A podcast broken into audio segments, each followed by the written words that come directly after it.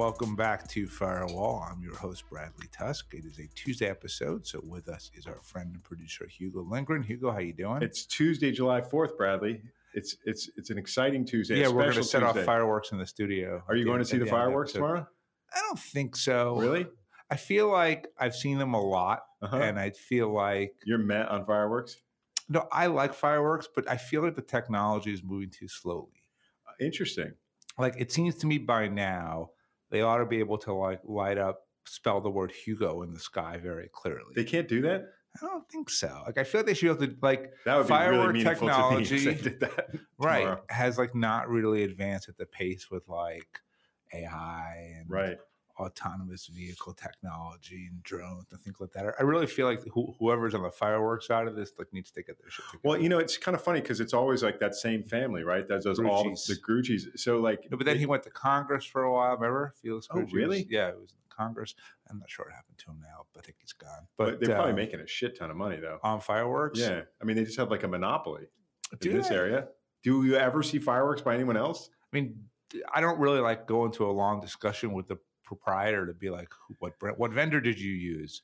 What was your experience with them? What's their N P S? Okay, Bradley, so I had this idea. I was walking down here. It's totally deserted in New York City today, like crazy. Yeah, like you cannot believe it's Monday. So I was walking down. Even even the Bowery wasn't filled with like, you know, drug addicts today.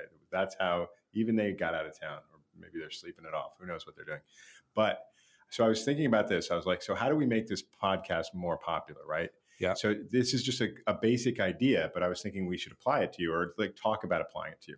Okay. So like the one way the podcasts get popular is they take an extreme opinion that the host has and they kind of build like the whole thing around it, right? Mm-hmm. And then and then these niche audiences really glom onto it because they're desperate for this kind of mainstream voice for their for their extreme for their opinion. Conspiracy theories, yeah, it's like yeah. the whole Robert F. Kennedy like candidacy is partially that, you know, he's going on podcasts and he's saying crazy stuff about H I V and about anti-vax and all that stuff. Yeah. So I was curious if we were doing this like authentically, what is the most extreme opinion you have that differs the most from people in your milieu? Well, I mean, I think, and I, we talked about this last week on the episode and I wrote a Medium piece about it since then. The drug legalization? Yeah. I mean, I the, the piece that I wrote specifically was to say that the only way to get rid of fentanyl as a product used in drugs is to legalize drugs. Right. Um, but generally speaking, I would say, one, th- this is going to end up being the career, the episode that sinks my career. Um, one, I no. would uh, legalize drugs. I think the war on drugs is a total failure. And I think we spend an incredible amount of money and resources on a failed criminal justice system that could be done a lot better. So that's one. Okay. Two, generally close to open borders, right? Like I'm not sure I would have just literally like just a, you know, some balloons and you're kind of walking underneath, but right. radically expanded immigration. Okay. Um, three. Those are two very textbook libertarian views. Three would be though, it's way too late for this, but if I were starting over, no guns. Like nobody needs to own a gun for anything. Wow, so that's anti-libertarian. Yeah. Okay. Yeah. Um, I just don't see why we have legalized. And how would you roll that back starting now? You can't. You can't. You can't. So um, you would just try to ban um, assault weapons, assault weapons, and put more money into mental health treatment and whatever else. Um, so those are three pretty big ones. Um, public sector unions, I have my issues with. But you can't outlaw them or anything, right? Well, what you could do is what Scott Walker did in Wisconsin, which is you no longer automatically either make employees of a particular agency be a member of that union, and if they are a member of that union, money is not automatically deducted from their paycheck every two weeks for the political fund of the union, right? Okay. Because the problem is you're a teacher, money comes out of your paycheck every two weeks, not just to go to the teachers union, but to their political fund. They then use that money for campaign contributions, get out the vote, things like that, which means if you're a politician and all you're trying to do is get reelected, which as we've established is what they're all trying to do, um, you're very unlikely to fuck with someone who has a built-in taxpayer-funded political fund every two weeks that right. they get paid by. So they show up to play every day. Yeah, so I think public sector unions for me um, is is another one that's an issue. So that that's four right off the top of my, my head. Uh, I'm sure we could find ten more that will offend people too. um, okay, I'm, we're going to put those into the mix and see what kind of extreme podcast we can make out of that. Okay. Not that we'll do it. Well, maybe we are doing it. Maybe we are right now. So if, if you Uh, you don't. What about U F Os? Don't like guns, you can't do anything on U F Os. Like drugs, like immigrants, and don't like public sector unions. This might be the podcast for you. What about U F Os? So, look, with U F Os, I am willing to fully accept that we are certainly not the only intelligent life force. But you don't think we have hangars full of like debris and like captured spaceships or whatever? You know, may, maybe we really do. Cool if we but did. Like, but for all we know, there are alien life forces among us right now in this podcast, dude, that we just can't see or feel or whatever else. For all we know, we're the dream of someone, some other and being, right? And we don't even really exist. It's all like Saint Elsewhere or something. Like, so that was really for you, Hugo. If you if you can't get the Saint Elsewhere reference. But Saint Elsewhere was this thing about about the, the show about the hospital. Yeah, but the kid at the end was autistic and it was all in his head. Oh, really? I didn't see the last episode. I didn't even really like the episode. All that at work you put in? For Saint Elsewhere? All those years, yeah. Well, I didn't I didn't really put in any work. I don't believe that right now. I think that's just revisionist history. Okay, so... um We're gonna we're gonna seg into um, things that are happening right this second. Which that's it with the whole extreme position. Well, no, no, we can we can keep going with it, but it, we can maybe apply it to like some okay. of the stuff that's happening in the news right now. Sure. So the the um, last week, two big Supreme Court decisions. Yeah. One throwing out affirmative action in college admissions. Yeah. And two uh, invalidating uh, Biden's student debt forgiveness. Two punches right to the gut of liberal, sort of the liberal agenda. Um, first of all, just give me your reaction to one or both of them. Yeah, I mean, look, uh, I, I didn't read the opinions so or or the briefs, um, so this is really me. Do you typically like, do that? No, not typically. Okay. I will occasionally if there's not like the DOPS I read. Um, but um, off the top of my head, from a public policy standpoint, I would continue to allow race-based affirmative action in schools. Okay. Um, and while I don't know that it's bad for the government to try to forgive people student loans, um, I'm not surprised that the constitutional authority to do what Biden did doesn't actually exist. That doesn't, knowing the appropriations process and everything else, mm-hmm. the court's decision didn't surprise me, and it's probably the correct decision. So from a policy standpoint, you know, that's my initial read on it. Um, I, here's my question on the affirmative action. So um, as you can imagine, the little bubble that we live in here, you know, everyone's very worked up about it one way or the other because everyone has strong opinions on this issue, and everyone, meaning the little bubble we live in, kind of comes from the elite. So therefore, like, oh, how will this change who gets into Yale is like a big topic of conversation, right, right? right? And the reality is, and I know we're gonna we're gonna get a guest on and talk about this more, like. This is a red herring. We're going to have Howard on yeah. Howard Wilson. Yeah. yeah, this is a red herring because, like, at the end of the day, like, Harvard's admissions policies don't really matter that much. They affect a relatively small number of people, however you're looking at it. And it seems to me the questions we should be asking are not like, you know, how do we change the composition of the two thousand people at Dartmouth? And it's it's really about um, are we even preparing people for careers in the right way, right? Like, should we be doing these four-year liberal arts degrees, or should it be much more vocational-based? Should school be two years and based on learning one or two specific skill sets? Should we have such a robust liberal arts system? Should it all be taxpayer-funded? Should we have physical schools, or should we really try to move as much of it as possible online simply because the cost of higher education is just not sustainable? Um, it seems to me that there are really big questions in education that we should be asking, where we have a preponderance of people who are graduating high school, not really college ready, um, not necessarily capable of then sort of filling the roles that are open in the economy. And, you know, if the definition of insanity is doing the same thing over and over again and expecting a different result, we just keep doing the same educational system basically over and over again. Um, and then we're surprised when we don't have the workforce that we need. So um, the court's decision, while I don't agree with it in affirmative action, to me is sort of a little besides the point. Um, and I think we're so. Let's let's let's let's let's lean into that. So um, let's say some gigantic funder, let's say Warren Buffett, comes to you and says, "I'm going to give you two hundred fifty million dollars to start dismantling this higher ed con job." Where do you, what do you start to do? What are the, what are the, what are the, you know, there's some different ways to do it. So like we looked at a, a startup called Campus uh, recently that I thought was fantastic. Um, we didn't quite get there uh, on the investment, but um, it is a new form of an online community college where they are getting um, a higher ranking capable professors, because the adjunct professing world, professor world is so difficult to survive on that there are people who are eager to be able to do more, especially if it's online and don't have to drive two hours um, some way. And the thesis is, could you rebuild a community college education um, in a much more efficient, effective way? And it's all online, their their model? It's all online. They, they own one physical school, which is how they got their accreditation, accreditation in the first place, yeah.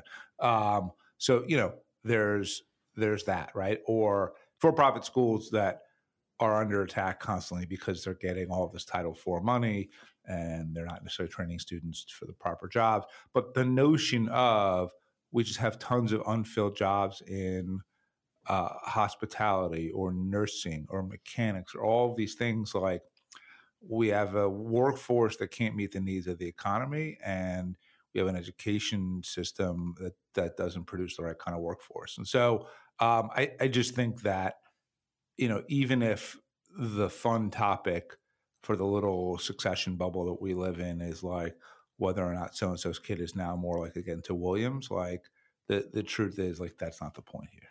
And where does the debt forgiveness, where does that overlap? Where, or where, what what do these decisions have to do with each other in your mind, if if anything?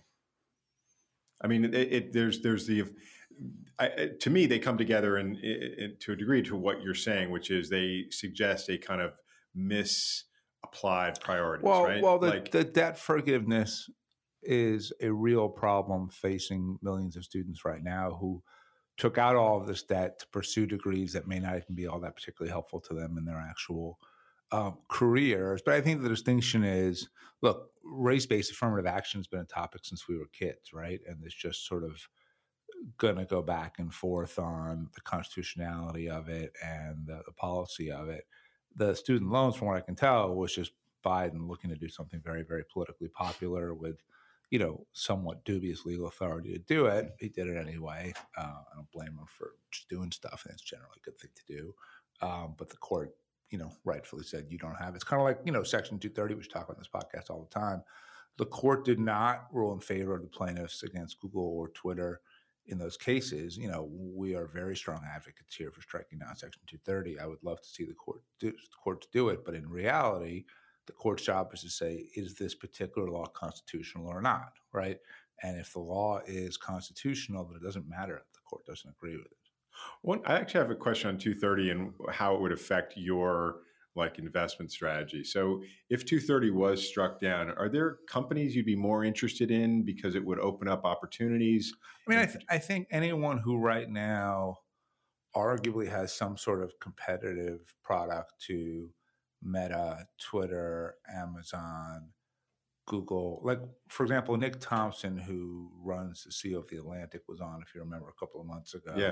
And he was telling us about, was it Narwhal? Was that what it was called? Narwhal. Yeah. Narwhal, um, yeah. Which is like an alternative platform. He was building Twitter that was sort of positive content, right?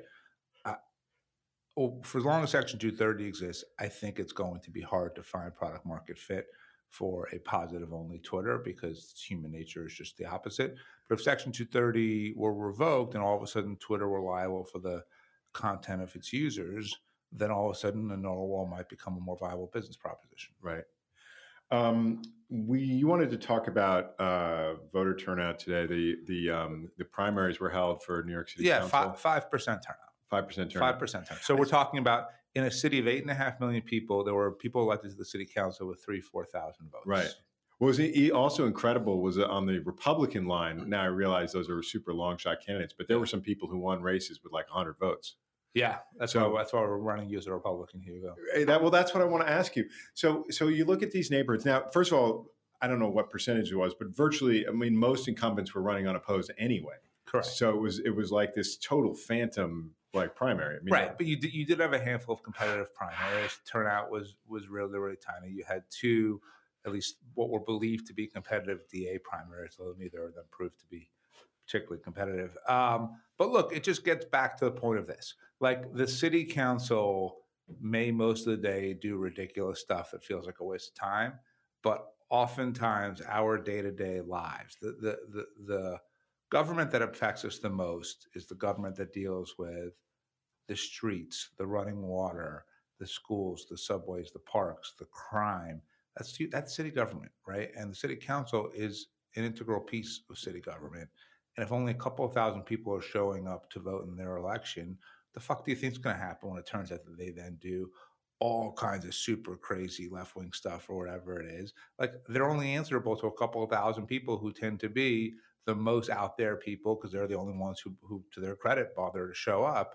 Um, if you don't like the direction New York City is taking in terms of uh, crime, in terms of quality of life, in terms of homelessness, in terms of our schools, in terms of affordable housing, and so many other things, um, the only way to change it is to change the people who run it. City government is a pure reflection of the people in charge.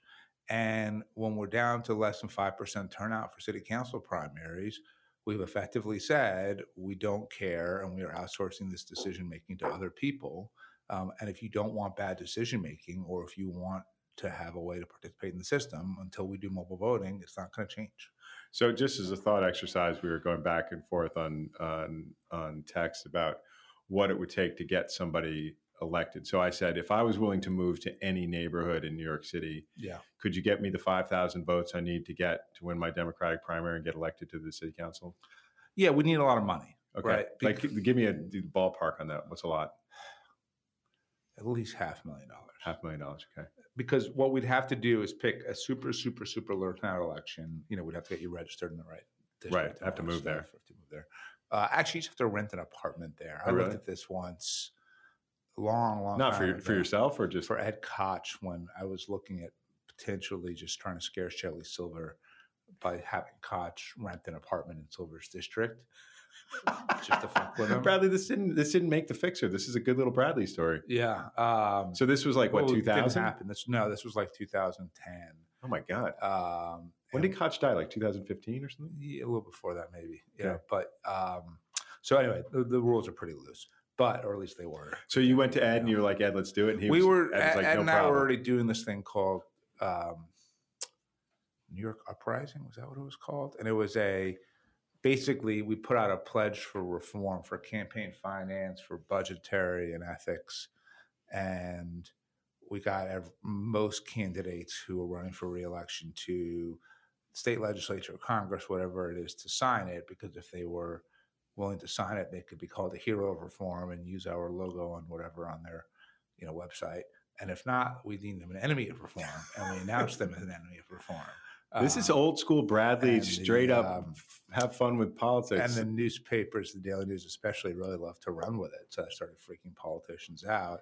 And then um, Silver wouldn't sign it. Uh, because he was proud of his corruption, right? right? um, and God bless him. One idea we had was, you know, look, if we just leak that Koch rented an apartment in the district, just thinking about primarying Shelly, um, that would scare the living fuck out of him. And I think maybe he did sign it, but in typical Shelly Silver fashion, signed it and then turned around and gave us the finger okay. and did nothing.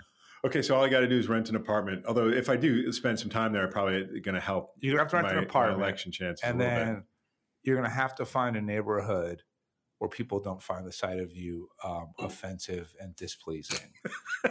So that you should we be able to find one, right? So My own neighborhood, I so think I don't, I'm not considered offensive and displeasing. Turnout against you, right? What then, about what about my own neighborhood, like Greenwich Village proper?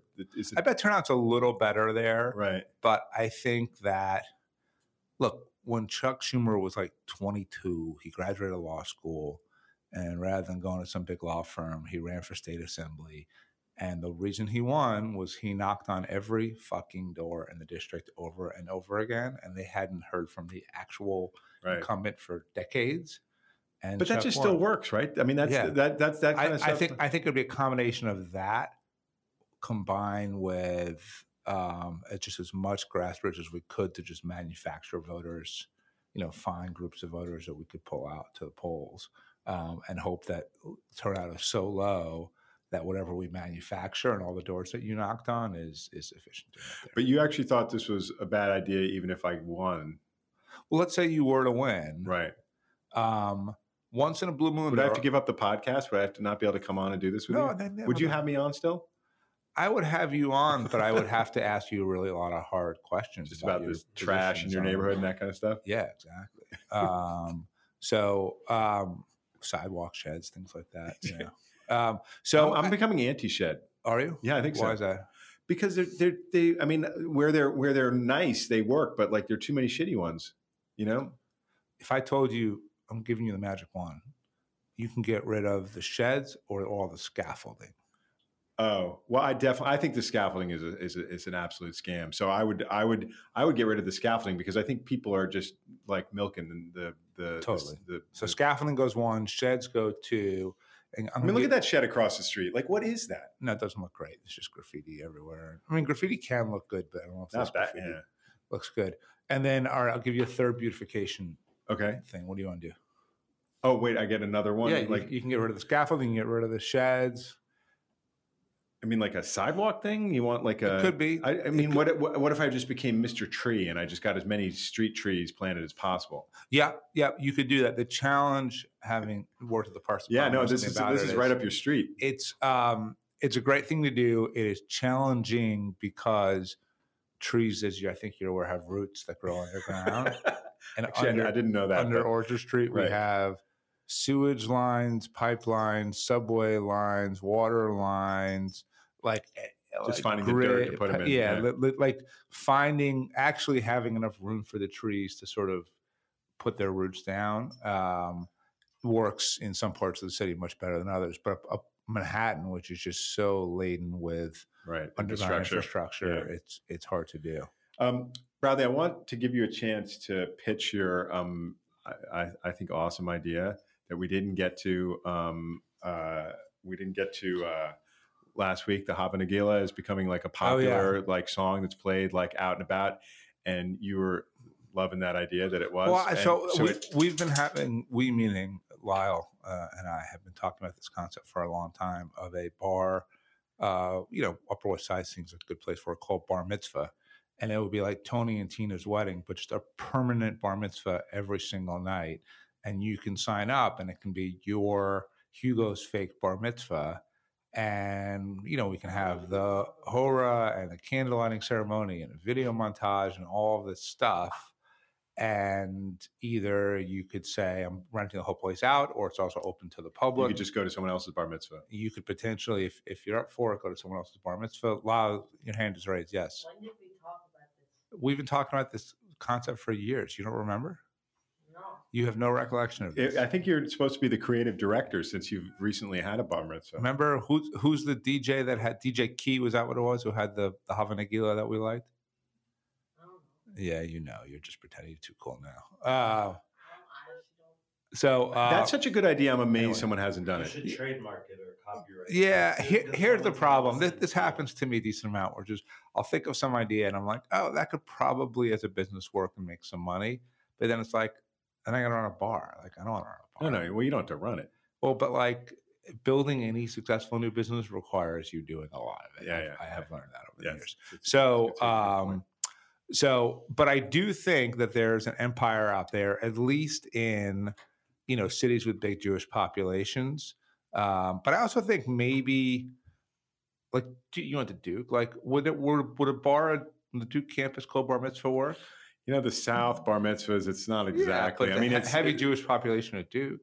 I wouldn't say heavy, but it, like, I think you'd have, I, I, I think it's a Tony Tina's Wedding like thing, like a big Upper West Side thing. I, I don't, do you need to put it all over the place? I like, I well, like, if you want scale, you don't make any money. Yes. I think you just do the, I think you do that all on the, on the metaverse. So people can like go and, you know, walk through it in their own home and their, with their goggles on and, and don't worry about the, like putting it in every, every neighborhood. That's what I would do. Yeah. Yeah. I feel like it would only be fun. Well, stuff's got to happen in the metaverse. I mean, something's got to be on there. I think the other key is that, like, every now and then you have some super good band playing, like Duran Duran, just like playing know. someone's bar mitzvah. No, well, just showing up at the place, being like, oh my God, tonight. Oh, Duran. Physically. Yeah. Now we're out of the metaverse and we're back to real life again. Yeah. Yeah. I think it's going to be tough to book Duran Duran to play your bar on eighty-eighth and Amsterdam or whatever it is. Um, Okay, Bradley, so we have a couple other things. Yeah. Um, uh, uh, Corey wanted us to talk about or suggested we talk about the uh, the piece about uh, against travel, the essay in The New Yorker, which was basically just like a a, a very sort of pessimistic and negative view of like what yeah. people do so when they I, actually travel I, places. I think there's like a real flaw in that argument. Okay, let's um, hear it. Who's who's the writer? Agnes. Uh, I don't know how to pronounce her last name. It's uh, Corson here. Who's your who's your person here? It's it was so antithetical to how I view the world. I tried to put it out of my mind as fast as possible. But you suggest we no, talk about it. I don't know her last name. It's Agnes I, Collard. I don't think she has one. She doesn't have one. Yeah. It's Agnes. Agnes.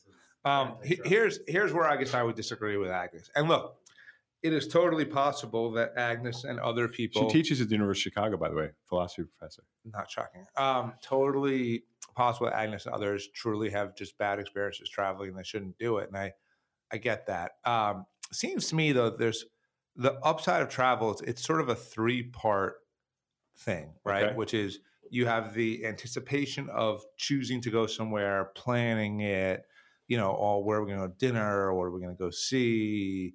Oh, I have friends near there. Let's try to visit them, whatever it is. Then you have the experience itself, which I agree with Agnes can sometimes be overrated. Sometimes maybe even because you're putting too much pressure on yourself based on all the planning you did. And then you have the memories of it, right? So if there are fond memories, you have the time that you spent enjoying putting it together, the time you spent stressed out doing it, um, or maybe enjoying it, and then the time afterwards where you do fondly, hopefully re- remember it. So I don't know, man. I think I think travel has a lot to it, um, and it is it is really expensive. I definitely would agree um, with that. But I don't know. I mean, to, I think it partly just depends on your personality, right? Like, I, if you like change, then I think travel becomes something that is really important to you because you just want to see different the way the world works in different ways all the time. If you like things pretty steady in the way they are, look, there are people who don't leave their hometown of whatever because that's all they ever want, right? I would be bored out of my fucking mind. But um, I don't know. Would you uh, would you eliminate travel from your life? No, not at all. But I, I, I think it. I think she raises some good, like, uh, sort of criticisms of just the sort of habits and routines that are actually kind of deadening and that a lot of people do. Um, I, I, I Well, just like sort of going to like the museum in whatever town you're going to and traipsing through there, like, you know, like that's like doing something, you know, as opposed to like. Well, isn't it doing something? Sort of. I, I, I just, you just don't get the sense. I mean, whatever. It's, well, hold on, but it, you're it, getting, it feels like an obligation or a responsibility for a lot of people. Sure, like but at the they same time, passionate. Right, well, they don't go to mean, museums in their own town, but they'll like, right. you know, spend four. Yeah, don't. Okay, look, don't don't go if you don't want to go. But I would say totally. You're going and. You're probably going with somebody, so it's an experience of someone who you chose to travel with, right? right? You are hopefully seeing – my goals when I go to a museum are pretty limited, which is I don't need to like all or even a majority of the stuff that I see. I want to see a couple of pieces of art in whatever form and medium it takes that speak to me, that resonate with me, right? And the truth is um, – if there's two or three in a museum that, that really resonate with me, the rest can be total shit, and I don't care. Oh, I, I think that's so, – I am exactly the but, same But way. If that's the case, so now I've been fulfilled and I have spent time with someone I like. Um, how is that possibly a, a worthless experience? No, no. I, I Well, it's not a worthless experience to you, so it doesn't – you know, um, I, I don't think I don't think she's critiquing your particular – way of going about it. She's saying, here's what I observe a lot of people doing. Right. But I'm saying, I think that even in the moment of the harried stress where they feel like they're just trying to like be able to claim that they laid eyes on the Mona Lisa or whatever right. it is, that in, in retrospect, most That's of the more time meaningful, you it's think? more meaningful. Now, with that said, I often, um, they're like the MoMA, right? I, I mean, I like a lot of work in the MoMA. I almost never, ever, ever go to the MoMA because it's unpleasant. It is too crowded, uh, and it is not really worth it to me. So there are definitely tourist-like experiences that I don't want to do. But look, in New York, am I going to on a Saturday schlep up to fifty-third and sixth, which is like the worst part of the city, to fight with a million tourists to look at the same Van Gogh I've seen a hundred times? No. But would I do the same thing in Amsterdam? Yeah. All right. You know, it's really funny. I was at MoMA the other day. You know, they have this exhibit about New York City. that I hadn't heard one anything no. about. It's about sort of new projects, exciting new projects in the city. Like a lot of them are sort of ecological and other things. And it's funny. It's like it, it was, was it a good show? It, it wasn't. It wasn't. It, it, it, there were definitely some interesting projects and ideas in there, um, but they were also relatively small. Like they, like they, they felt like you felt like oh, New York City. Like they would be some much bigger sort of ideas. Like Buckminster Fuller kind of stuff. Exactly. More sixties kind of like we're going to change the whole world as opposed to like we're going to make this block really. You know what nice. I always wanted? I, I couldn't convince them to do it. You know the panorama at the Queens Museum? Yeah, yeah. I just thought it'd be cool for Mike to pay to up modernize it. Didn't they not? They didn't they modernize it? Like in their maybe one point, but it's not current. Like there's no High Line on there, right? Like right. Roosevelt Island Tech Campus or whatever. Right. Um, whether it's to build a new one or just to update it, it would be cool because the it's amazing. But the city is a, a lot different and more advanced than from when it's funny. I, I've seen I haven't seen that in years, but I'd like to go out and see it. I, like, it's really cool. I mean, all you got to actually really just do is the next time that you go to a Mets game, you just go a little early. It's only like a fifteen minute walk from the museum into the ballpark. I didn't know that. Yeah, it's right there. Um, so, um, yeah. That's a good recommendation. That's Thank you. Your recommendation of the week. Is that my recommendation of the week? The, the Queens Panorama. But you can skip the Mets game. Um, you know, Lyle and I went Saturday. They won. And they won. And we, we were there for two hours and ten minutes in our seats. And that was actually pretty, pretty great. Um, so, yeah. But o- overall, um, agreed. That are you pr- are you pro tear it down? Tear what down? The Mets. Oh, the team? Yeah. No, because I don't really know how that gets you where you want to go. I'm I'm pro trade whatever you can at the deadline that could generate new value, and don't worry about your record this season. So if you can get anything for Scherzer or Verlander or Robertson or Ottavino or Raley or Marte or Canna or Vogel's back or even maybe McNeil, uh, I, do would, it. I would consider doing those trades. Um, I'd be surprised if Buck Showalter is the manager next year, but I would rather pick someone in the offseason and give them the keys to the franchise and let them make these decisions and just impetuously do it mid-season. All right, Bradley. See you next week. Have a happy July fourth. Happy fourth of July, everybody. Bye.